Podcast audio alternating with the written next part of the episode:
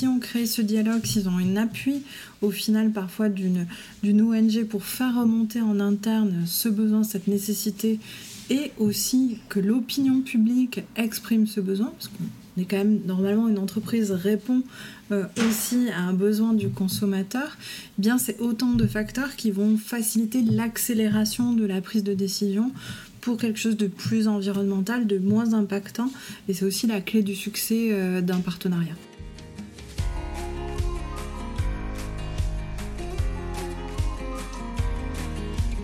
Bonjour et bienvenue dans le podcast Me, Myself et I, le podcast qui parle d'écologie personnelle et relationnelle de celles et ceux qui portent des projets éco-agissants.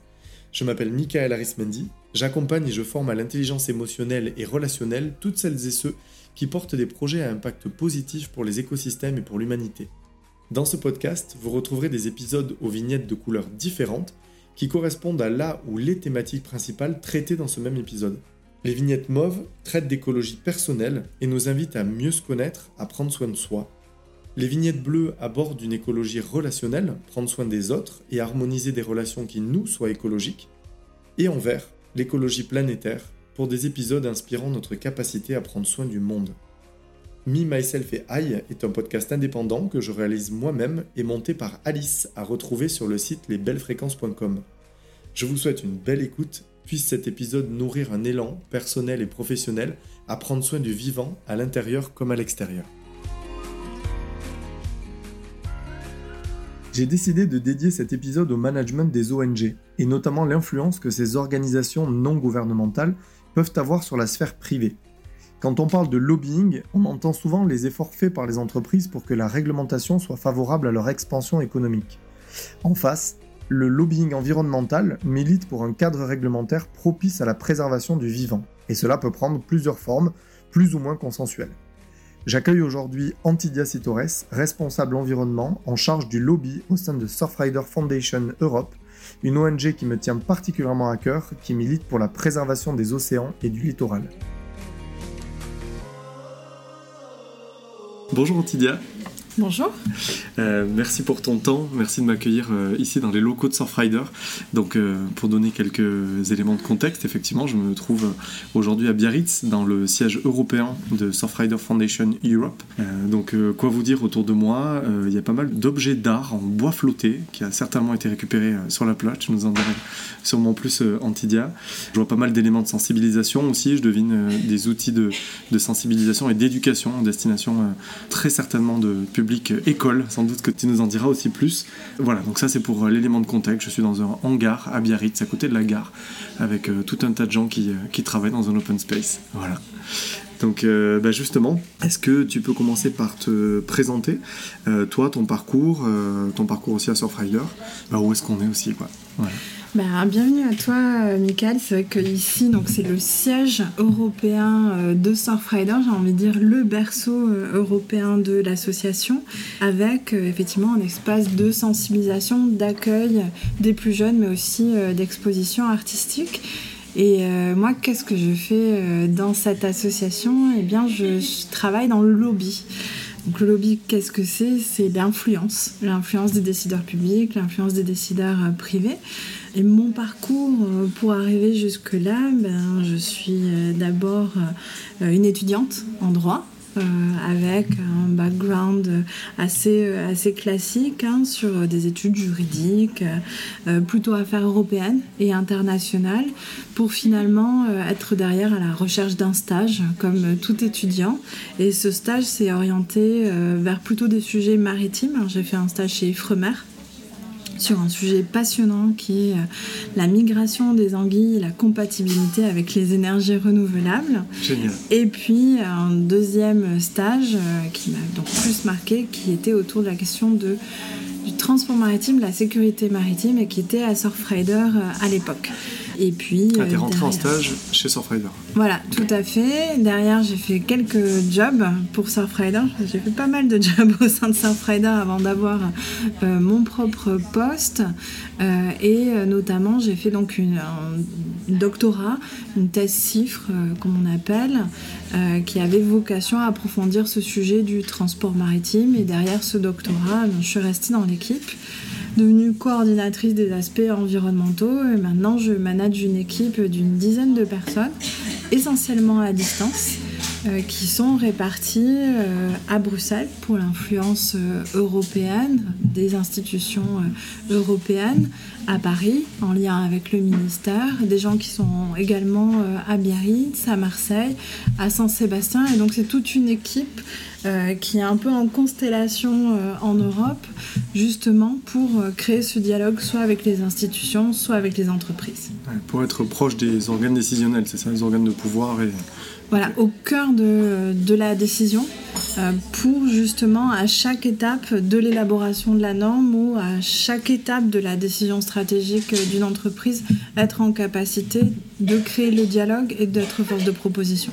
Eh merci pour cette présentation qui euh, illustre bien justement le, sujet de, cet épisode, qui est autour de l'influence justement que les ONG peuvent avoir euh, sur tant le secteur privé que le secteur public, et tu nous l'as rappelé, tout à l'heure. Donc si tu veux bien, je, te propose qu'on ait cette discussion autour des différents modes d'influence du secteur privé et du secteur public par les ONG qu'on ait un échange croisé sur euh, nos expériences respectives. Euh, toi, Surfrider, et moi dans le passé euh, chez WWF France, puisque j'ai travaillé aussi dans le, secteur d'influence auprès du secteur privé, auprès des entreprises, des grandes entreprises. Et je sais que ça intéresse beaucoup les étudiants chaque année que j'ai. Donc je suis content de faire cet épisode avec toi là-dessus pour donner des billes sur ces sujets-là. Donc peut-être commencer sur, avec Assurfrider. quels sont les leviers d'influence que tu identifies que ce soit d'ailleurs auprès du public ou du privé on a différents leviers d'action euh, dans la stratégie euh, de Surfrider et justement on souhaite avoir cette diversité euh, de leviers d'action.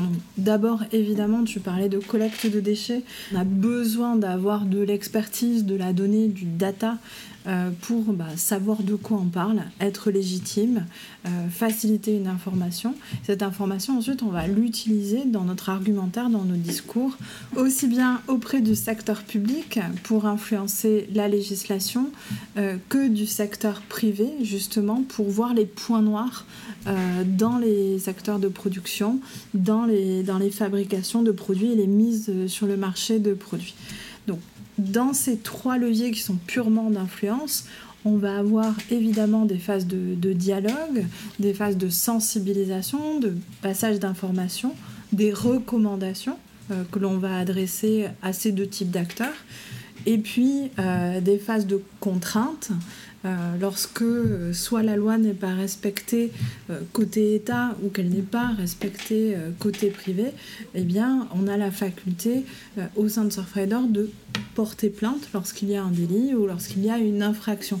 Donc, on va vraiment avoir un éventail dans le dialogue plus ou moins tendu selon bah, le comportement de l'acteur euh, en face de nous. Super, merci pour ça. Donc on comprend qu'il y a plusieurs leviers différents et je te propose qu'on démarre sur les partenariats ONG entreprises.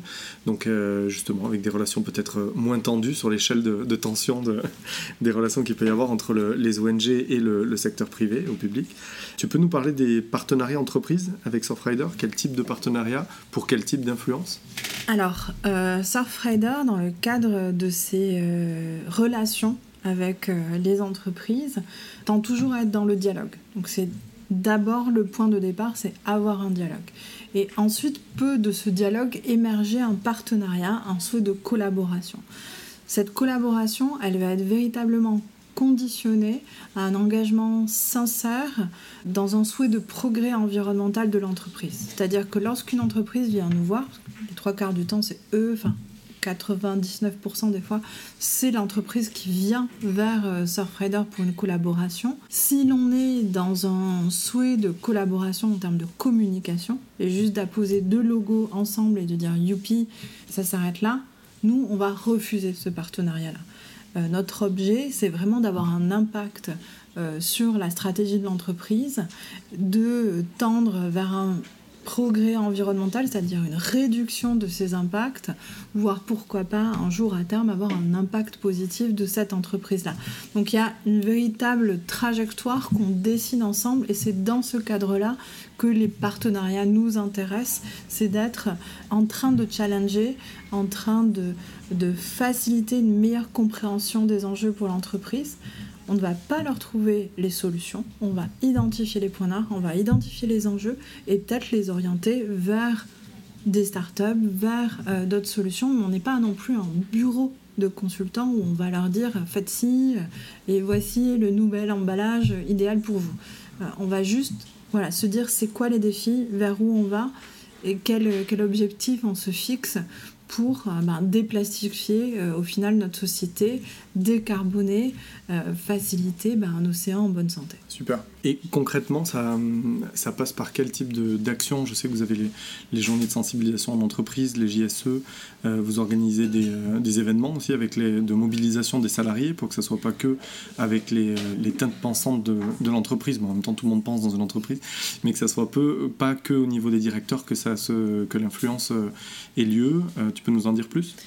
Bien sûr, en fait, il y a différents dispositifs et on fait le choix au sein de l'association d'essayer de toucher un maximum de salariés, parce qu'aussi on ne choisit pas toujours son entreprise, et de pouvoir euh, délivrer un maximum de messages autour euh, de l'environnement. Donc dans ce cadre-là, on a la possibilité bah, d'avoir une porte ouverte euh, dans les entreprises et de faciliter des formations, souvent autour des enjeux des déchets, mais aussi parfois océan et climat pour sensibiliser, faire prendre conscience et aussi parfois, lorsque c'est dans le cadre d'un partenariat, incarner ce partenariat entre l'entreprise et Surfrider. Le pourquoi, le sens de cette collaboration va du coup être délivré et plus incarné euh, en interne, en corporate. Hein. Euh, donc ça peut être un euh, pan du dialogue, une façon de l'initier. mais également, tu parlais de, de tête pensante. Pour nous, en termes d'influence, c'est important euh, de travailler avec, j'ai envie dire, le haut de la pyramide, même si on, aimerait que ce soit plus de la gouvernance partagée dans les, dans les entreprises avec lesquelles on, travaille, parce que c'est eux qui vont décider, c'est eux qui vont prendre acte, euh, qui vont euh, présenter une stratégie à des actionnaires, et même s'il y a un responsable RSE qui est très convaincu, trois quarts du temps, on est à peu près toujours d'accord avec le responsable RSE, mais souvent il va falloir passer le palier, l'étage de la fusée euh, supérieure pour justement euh, que ça enclenche. Donc on a vraiment euh, des relations avec différents types d'acteurs au sein de l'entreprise pour que les messages infusent et justement euh, la faire euh, avancer et avancer ensemble. Vous les emmenez sur la plage euh, quand vous pouvez pour les collecter des déchets et prendre part à ces actions de sciences participatives, comme tu vous les appelez ici? Oui, tout à fait. Alors ça peut être une découverte en kayak d'un programme qui s'appelle Plastic Origins, donc savoir comment quantifier les déchets, et ce qui fait aussi parfois une prise de conscience en interne de se dire aïe aïe aïe, on a peut-être trop de gobelets dans la machine à café.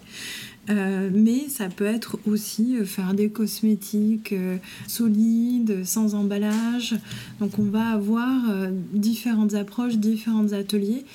Et avec le, Covid, évidemment, on a digitalisé tout ça et on est en capacité aussi de le faire de façon très ludique. L'idée, c'est aussi qu'au travers de cette découverte, bah, il y a une notion de plaisir aussi.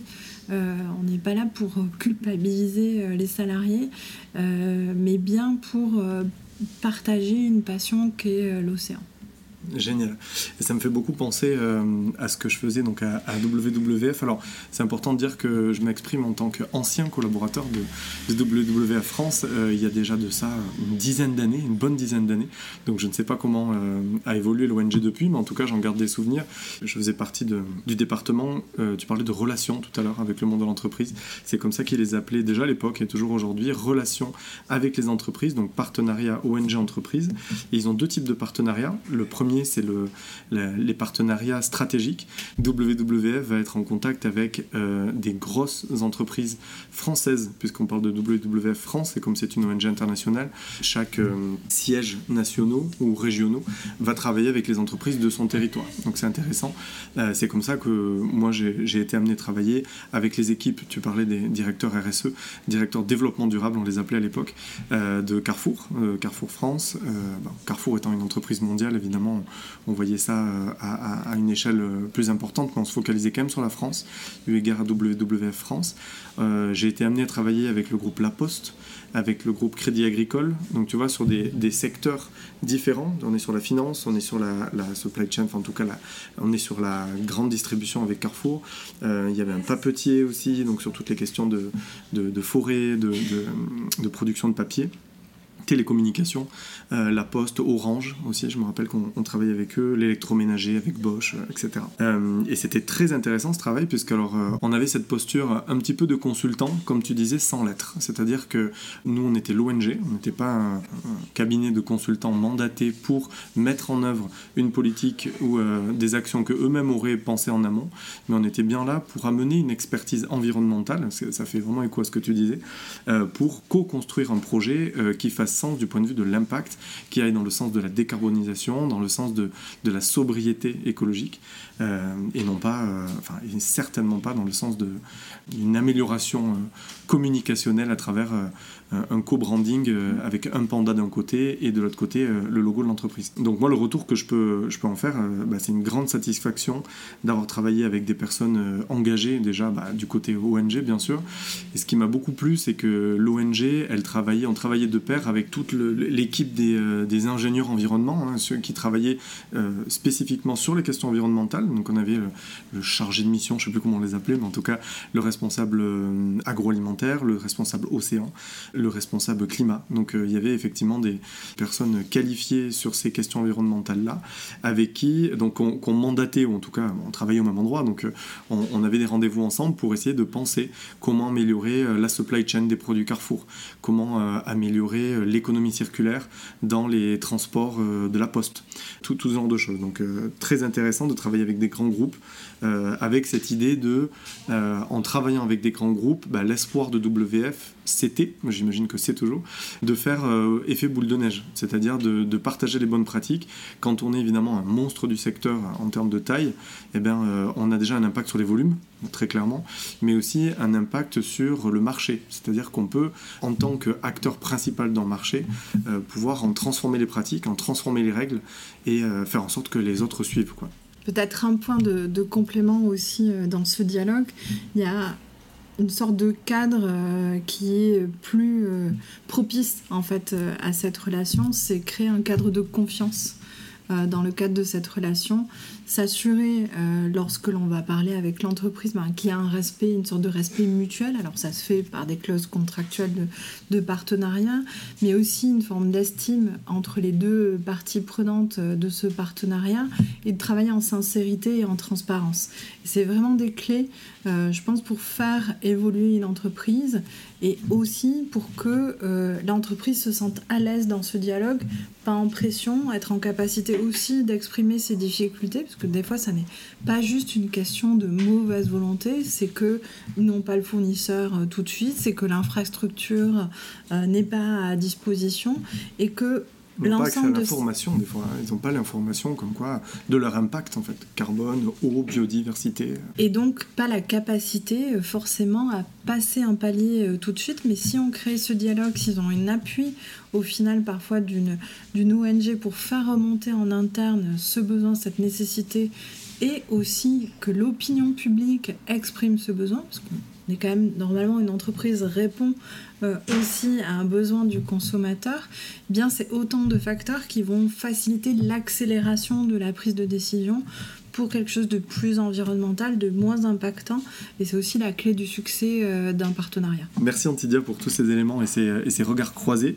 La conclusion à laquelle je pense de ce, premier échange, euh, c'est l'influence que peut avoir une ONG vis-à-vis euh, des acteurs publics et privés à travers le partage d'expertise. Donc en partageant l'expertise, on peut avoir un impact propice à la réduction de l'impact environnemental de ces acteurs. J'aimerais qu'on parle maintenant de l'aspect consommation responsable, si tu veux bien, et comment les ONG, quels sont les leviers des ONG pour euh, activer, promouvoir cette consommation responsable, c'est-à-dire d'une part à la fois sensibiliser le consommateur, bien sûr, pour qu'il puisse faire des, choix éclairés sur euh, des, produits qui sont euh, moins impactants sur l'environnement que d'autres, mais aussi proposer des alternatives de produits, de services euh, est-ce que tu peux nous en parler sur ce qui est euh, mis en place à Surfrider euh, sur cet axe-là? Pour Surfrider, il y a vraiment ce concept de move-valise de consommateur, c'est-à-dire le consommateur qui fait ses choix. Nous, quand on parle de cible et quand on travaille dans le lobby, on parle de cible, de stratégie, ça peut paraître un petit peu guerrier, euh, mais en tout cas, on s'adresse à quelqu'un en particulier. On va s'adresser aux citoyens pour l'inviter à voter. On estime que le consommateur, il vote à la caisse au final, il fait son choix de produit et donc par ce choix de produit, il incarne des valeurs et il incarne euh, bah, une capacité au final lui-même à influencer le marché. Dans ce cadre-là, dans ce contexte-là, euh, le souhait de Surfrider, c'est de mettre à disposition de ce consommateur de l'information. Parce que le premier point pour nous dans ce marché, c'est qu'il y ait une transparence, qu'il y ait une information. On a un Nutri-Score. On sait euh, a priori que tel ou tel produit va nous faire euh, prendre du poids ou pas. Euh, en revanche, on n'a pas l'équivalent d'un Nutri-Score environnemental. Alors, il y a Yuka, il y a différentes applications, euh, mais quelque chose de consolidé n'existe pas encore, et encore moins quand on parle de la question du transport. Donc, par exemple, une des actions de l'association, c'est d'essayer de travailler justement sur le transport des marchandises. 90% des marchandises passent par les navires, elles se retrouvent dans notre cuisine, et entre le producteur très bien payé, très bien rémunéré, euh, qui veut votre plate de chocolat et votre cuisine, on ne sait pas trop ce qui s'est passé parce qu'il n'y a aucune donnée qui est partagée. Donc au travers d'un label comme Green Marine Europe que, que Surfrider a adapté au contexte européen, bah, l'idée à terme, c'est d'abord que le passager qui va en Corse sache sur quel type de navire il, euh, il va. Et puis à terme, on travaille justement sur les éléments de la supply chain pour donner cette information aussi sur euh, la plaque de chocolat. Informer le consommateur, c'est aussi l'informer sur le produit. Est-ce qu'il a du plastique? Est-ce que dans mon dentifrice, j'ai des microbilles de plastique qui font ce produit astringent Est-ce que c'est bon pour ma santé ou pas Est-ce que je peux m'en passer est-ce que lorsqu'on me vend un sachet euh, biodégradable, est-ce que c'est mieux pour la planète Est-ce que je peux le jeter Est-ce que je dois le jeter dans la nature donc la réponse est non. le biodégradable n'est certainement pas euh, la solution, c'est plutôt la fausse bonne solution. C'est biodégradable dans, dans, quelles conditions? La plupart du temps des conditions mécaniques, euh, dans des composteurs très particuliers. C'est important de le rappeler. De le rappeler. Et donc, faciliter ce genre d'information, eh bien, c'est le rôle d'une ONG comme Surfrider euh, pour permettre un choix éclairé du consommateur. On ne va pas acheter à sa place, mais on va peut-être lui permettre de faire un choix en conscience euh, quand il est euh, dans son rayon de magasin, sur son marché, de se dire je vais réfléchir avant de faire cet acte d'achat. Super. Et vous avez une boutique aussi sur le site avec des produits euh, de fait euh, éco-conçus avec une certaine euh, démarche environnementale, bien sûr. Alors l'idée, c'est évidemment quand on essaie d'influencer le marché de tendre à balayer devant sa propre porte. Donc nos adhérents sont évidemment friands bah, d'incarner les valeurs de Surfrider, de les porter. Mmh. et donc il y a une boutique qui met à disposition, enfin qui vend, hein, puisque c'est une boutique, euh, des produits euh, qui tendent à être équitables, fabriqués en Europe, euh, coton bio. On essaie à chaque fois de, faire bah, la meilleure conception de ces produits un transport le plus, le plus limité. Et on est aussi sur des, boutiques à flux tendu, hein, c'est-à-dire ça passe sur commande, il n'y a pas de stockage, donc on évite évidemment une surproduction, il n'y a pas 15 saisonnalités non plus dans nos, dans nos collections. Donc on essaie de, s'appliquer à nous-mêmes certains préceptes qu'on aimerait voir appliqués dans d'autres industries. Je confirme parce que je pensais repartir, passer à la boutique ici et repartir avec un pull, mais il n'y en a pas parce qu'on me dit que c'est en commande et en flux tendu. Donc voilà, concrètement, je suis en train de le vivre. Superbe. Tu parlais de conception, d'éco-conception du coup des produits. C'est quelque chose qui, alors c'est un, cours que je donne, un cours de, management de l'innovation sous contrainte de sobriété écologique, euh, non pas une durable en essayant de peut-être limiter un peu le plastique ou en jouant sur que la livraison ou qu'un élément de la supply chain, mais vraiment euh, voir sur toutes les étapes du cycle de vie du produit comment est-ce que euh, ce produit est fait et même en amont, je dirais. tu parlais des besoins tout à l'heure, une entreprise est, est censée répondre à un besoin. Mes étudiants, je les fais travailler dans les premiers chapitres du cours sur la question du besoin. Comment est-ce qu'on capte un besoin, un besoin sociétal, un besoin environnemental, un besoin social, qui n'est pas ou mal satisfait par les, offres existantes. C'est pas dur, hein, un besoin environnemental mal satisfait par les offres existantes. Et donc, euh, ce cours, il va dans le sens de, d'accompagner les étudiants à penser et à concevoir et à mettre sur le marché, et donc à promouvoir des alternatives écologiques, que ce soit des produits ou des services, pour, pousser un petit peu des épaules euh, les produits actuels qui, ont, qui peuvent avoir une démarche euh, la plupart du temps euh, assez impactante, pas que sur l'environnement d'ailleurs, sur les personnes, les hommes et les femmes qui ont participé à le fabriquer. Tu parlais des transports, des produits qui viennent des, du quatre coins du monde, etc. Et donc proposer des alternatives, les promouvoir à travers un marketing qui lui aussi se doit d'être écologique. Tu veux rajouter quelque chose là-dessus? Non, je pense que le, le, point est assez complet et je pense que la base de tout, c'est la question du, du, besoin. Y a-t-il un réel besoin? Euh, Est-ce qu'on nous indique pas qu'on a un besoin quand on parle de publicité, de marketing? Donc c'est aussi des, des, sujets sur lesquels euh, l'association est de plus en plus impliquée, c'est-à-dire la contestation du greenwashing, c'est-à-dire euh, la contestation de certaines publicités. De plus en plus, les marques ont compris ce besoin, euh, en tout cas cette envie du consommateur de consommer vert. Ils suivent le mouvement, ils proposent des messages publicitaires plus verts, mais il s'agit parfois de juste peindre en vert euh, des produits qui ne le sont pas du tout. On a un très bon exemple dans l'application d'une législation sur euh, les plastiques à usage unique, où certaines marques ont détourné leurs produits en disant il y a deux mois, la législation sur les couverts de pique-nique à usage unique a été mise en place. On a ces produits qui sont dans les rayons qui sont indiqués comme jetables. Deux mois après la législation, on retrouve le même produit avec un autre emballage indiquant qu'il est réutilisable. Donc on parle des, fourchettes et des couteaux en plastique. on parle exactement des couverts en plastique pour le pique-nique. Le même produit, on change d'emballage, on ne change pas l'usage, on ne change pas la conception. Euh, et on respecte soi-disant euh, la loi. Donc ça, c'est des, des, des, démarches qu'on va dénoncer. Euh, on le fait avec les bénévoles et de plus en plus, on va être amené à le faire par des contentieux.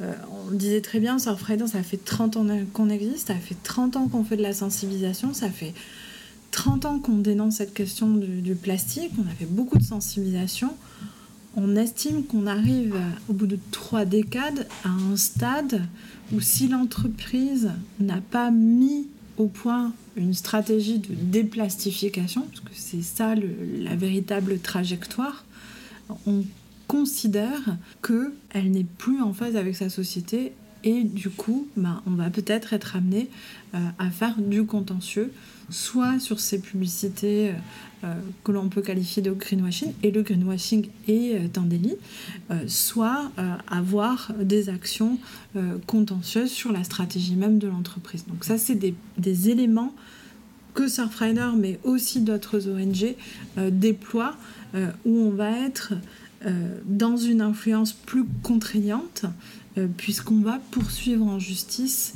euh, des groupes du fait d'infractions. Alors on l'a toujours fait hein, sur des pollutions, mais là plutôt en lien avec euh, leur stratégie.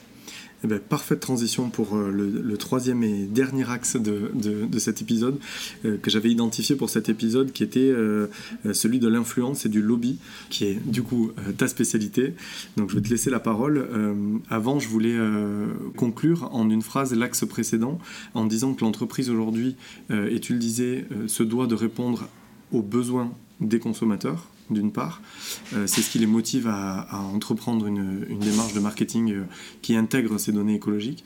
Euh, moi, je pousse encore le, le bouchon en disant que l'entreprise se doit aussi de répondre aux enjeux environnementaux, c'est-à-dire les enjeux environnementaux dont les, consommateurs n'ont pas forcément euh, conscience parce qu'ils n'étudient pas le modèle d'affaires, hein, le business model de l'entreprise, l'impact, qu'il soit carbone, qu'il soit sur l'eau, donc l'impact hydrique, l'impact biodiversité de l'entreprise et de son activité. Et donc, moi j'invite à travers ce podcast aussi euh, les entreprises à réfléchir en amont des demandes euh, des ONG et des consommateurs, à réfléchir à leur impact global environnemental pour l'anticiper en amont même de, nouvelles normes ou nouvelles régulations qui arriveraient.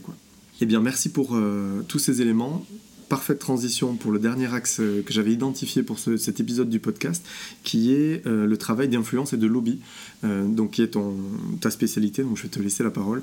Comment s'organise l'influence, le lobby à destination donc des acteurs privés, des acteurs publics quelle est ta mission Comment tu travailles À quoi ça ressemble Je ne veux pas dire la journée type d'Antidia, mais euh, en tout cas le, une année type, euh, voilà, ton travail de manière générale. Alors la journée type n'existe pas quand on travaille euh, dans le lobby. J'ai la chance d'avoir une dizaine de coéquipiers. J'ai la chance d'avoir une dizaine de coéquipiers dans mon équipe. Et c'est un peu Ocean, Ocean 11, Ocean 12. On a autant de coéquipiers que de spécialités. Euh, ce qui nous permet aussi euh, d'avoir différentes approches, d'avoir euh, différentes expertises, expériences dans nos façons soit d'approcher les industriels, soit d'approcher le public. Le point de base pour tout travail de lobby, parce qu'on utilise le mot lobby et pas forcément plaidoyer, c'est la veille. C'est se tenir informé. Qu'est-ce qui se passe? Qu'est-ce qui se passe dans la législation. Qu'est-ce qui est en train euh, de se tramer? Quelles sont les idées du législateur? Et est-ce que je pourrais pas lui en donner d'autres? De même, qu'est-ce qui se passe sur les marchés? Qui achète qui? Qui est en train de concentrer euh, un secteur? Euh, Pourquoi? Identifier aussi les leaders d'un marché. Qu'est-ce qui fait qu'ils ont pris la tête? Pris la tête du marché, du secteur. Donc vraiment avoir une capacité de veille, de connaissance de l'actualité, d'avoir un maximum d'informations off, de choses qu'on sait un petit peu avant.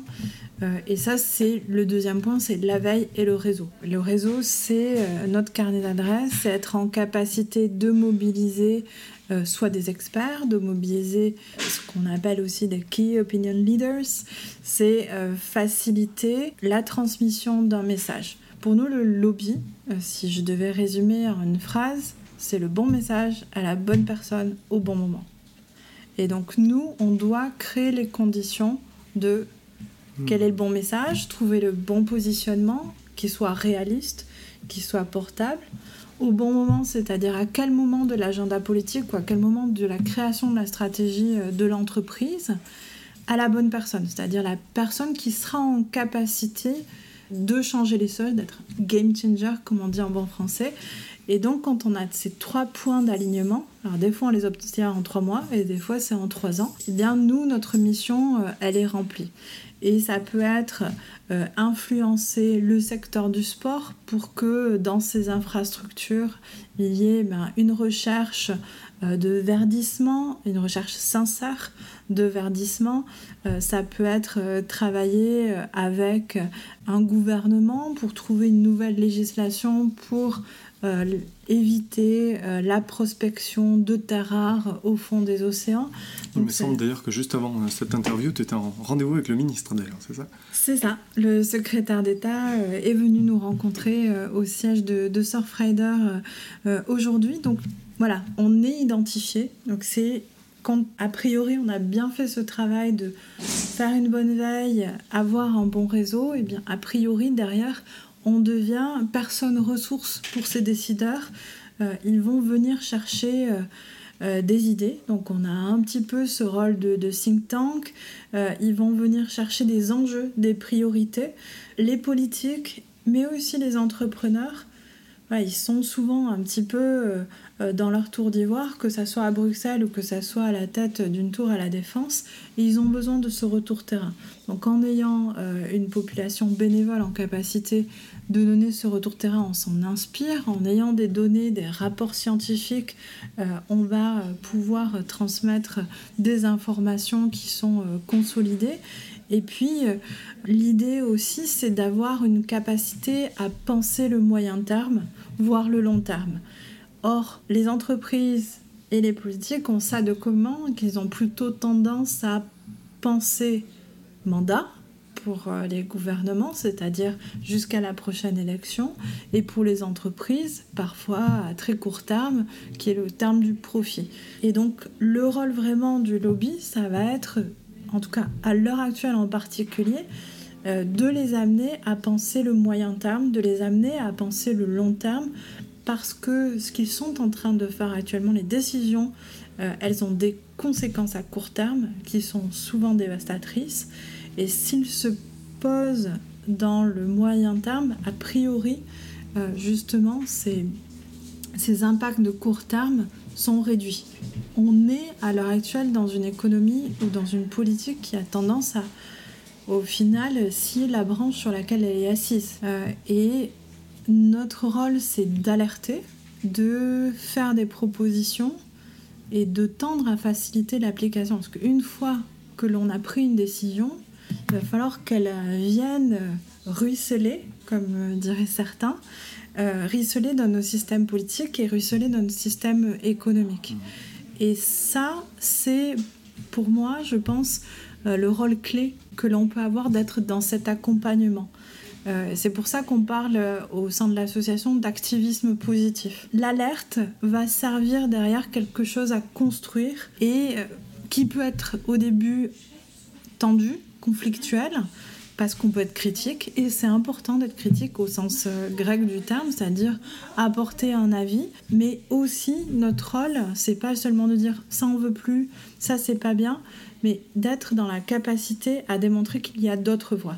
Et pour moi, et je pense qu'au sein de l'équipe, c'est très bien incarné, on a voilà, cette capacité, cette ressource, de par notre expérience, voilà, ça fait 10 ans qu'on travaille sur le lobby des déchets, on connaît les erreurs qui ont pu être commises, on sait les législations qui arrivent, ben, on est en capacité de dire à un industriel, si vous ne faites pas le choix maintenant, c'est le législateur aussi qui va vous l'imposer. Et c'est aussi une forme de conseil, d'une certaine façon, plutôt bienveillant, de sorte à amener euh, voilà, dans, une, trajectoire qui nous paraît la plus propice à un environnement sain. Superbe. Merci pour tous ces éléments. Est-ce que tu as un exemple de, de réussite ou peut-être d'ailleurs d'incapacité aussi à un moment donné d'arriver de, jusqu'au bout d'une action euh, contentieuse, mais quelque chose euh, qui t'a marqué, soit parce qu'il a réussi, soit parce qu'il a fait bouger les lignes? C'est ça que j'entends par l'incapacité peut-être d'aller jusqu'au bout, parce que vous mesuriez peut-être un plus grand, plus fort que vous. Goliath, tu me parlais tu me parlais en off de ce, de ce film que j'invite tout le monde à regarder. Qu'est-ce que tu peux nous partager sur euh, l'histoire de Surfrider avec le lobby, les réussites, un exemple? En réussite, la principale réussite, c'est l'interdiction des sacs plastiques à usage unique. Ça a été euh, euh, un dossier sur lequel personne n'y croyait. Pourquoi On est arrivé en 2008 en disant ce serait bien que les plastiques soient considérés comme une pollution qu'on partait de très très loin, parce que c'était une pollution visuelle, mais pas une pollution au sens euh, dégradation, euh, dégradation tout à fait euh, de l'environnement, et on est parti donc avec une position frontale. Et on peut avoir des positions frontales. Surfrider est en faveur de l'arrêt des exploitations des énergies fossiles, l'arrêt des exploitations des énergies fossiles. on est sur certaines actions, sur certaines activités frontalement opposées à ce qu'elles perdurent. Ce qui ne nous empêche pas de penser euh, aux alternatives, de penser euh, par la suite. Mais pour nous, le sac plastique, c'était une évidence, ça devait s'arrêter, c'était le déchet que l'on retrouvait le plus. Mais le contexte politique a fait que, à ce moment-là, cela a été une évidence. On a eu le soutien du ministère de l'Environnement à ce moment-là avec une forte volonté politique. Euh, c'était à proximité de la COP 2015, donc un momentum environnemental. L'opinion publique était prête à changer de comportement parce que souvent on nous a dit ah oui mais si moi commerçant je donne plus de sacs plastiques, qu'est-ce qui va se passer? Je vais perdre mes clients. Je vais perdre mes clients. Donc moi je me suis dit pensez à votre grand-mère comment elle faisait. Elle n'avait pas de sacs plastiques. Donc il y a véritablement eu un alignement d'étoiles, de facteurs euh, que l'on a réussi parce que ça faisait des années qu'on sensibilisait l'opinion publique sur ces sacs plastiques. Euh, cela faisait pas mal d'années que l'on parlait au gouvernement en disant il serait temps de faire quelque chose. Et puis voilà, une concordance des temps euh, qui a fait que adoption au niveau français, L'Europe nous regarde en se disant euh, qu'est-ce qu'ils sont en train de faire? Et finalement s'en inspire et crée une directive dédiée aux sacs plastiques. Donc ça c'est un véritable succès. Bravo. Derrière, il y a eu le paquet économie circulaire. Euh, donc cette directive s'est inspirée du top 10 des initiatives océanes. Lors des initiatives océanes, il y a des collectes. Notre objectif, c'est pas de nettoyer, c'est bien de dire voilà, quels déchets je retrouve sur la plage et donc quand je vais voir un industriel ou quand je vais voir un secteur public, je vais dire voilà, j'ai des preuves. Ça, on les retrouve. Qu'est-ce qu'on fait ensemble pour que ça ne s'y retrouve plus? Et, et, donc, c'est vraiment de là, c'est ces chenons d'action qui fait un peu la success story. C'est-à-dire qu'on a des données, on a été en capacité de sensibiliser grâce à ces données. Ces données, on les a présentées aux décideurs et les décideurs, de par notre force de conviction et de par un agenda politique propice, ont basculé, euh, j'ai envie de dire, du bon côté. Donc, euh, bon message, bon moment, la bonne personne. Appliquer un, exemple concret. Je vois dans ton sourire que tu es bien fier du, travail accompli et tu peux. Je ne sais pas si les auditeurs et auditrices euh, auront vécu l'émotion dans leur corps, mais ici on la sent. L'émotion de, de joie, de fierté, de tiens parce qu'on a souvent les, récits un peu catastrophistes, tu vois, ce qui marche pas, ce qui marche plus, ce qu'on a plus, ce, dont on, devra se passer, etc. Mais quand il y a des récits comme ça positifs et d'actions qui, qui vont au bout et qui changent les choses dans le sens du respect de l'environnement, eh ben ça fait plaisir, voilà. C'est un travail d'équipe, c'est important. merci à l'équipe. On arrive à la fin du euh, timing ouais, de, l'épisode. Euh, je te laisse quand même un espace si tu as envie de, de, partager quelque chose, un complément, des choses auxquelles tu aurais penser entre-temps, ou quelque chose tout simplement que tu auras envie de partager avec l'audience de ce podcast, qui est à la fois le monde économique, euh, donc euh, les acteurs, comme on, parlait tout à l'heure, euh, les entrepreneurs, de l'entrepreneur, petite entreprise jusqu'à grande entreprise.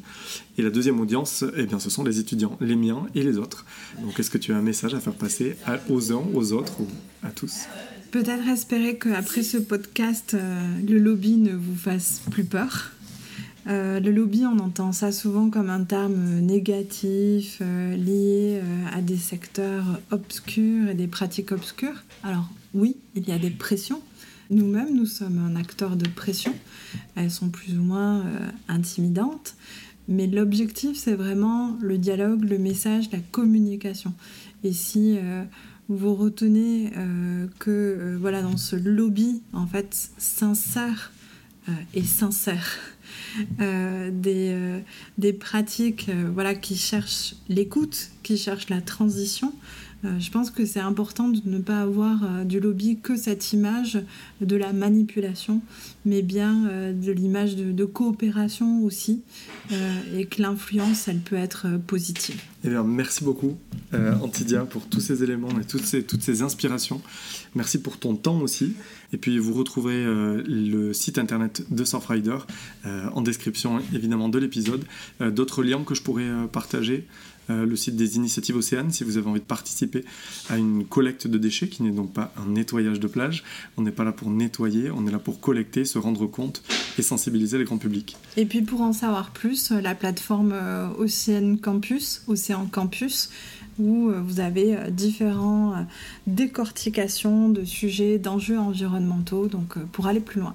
Et pour continuer à se former. Super. Merci beaucoup, Antidia. Au revoir.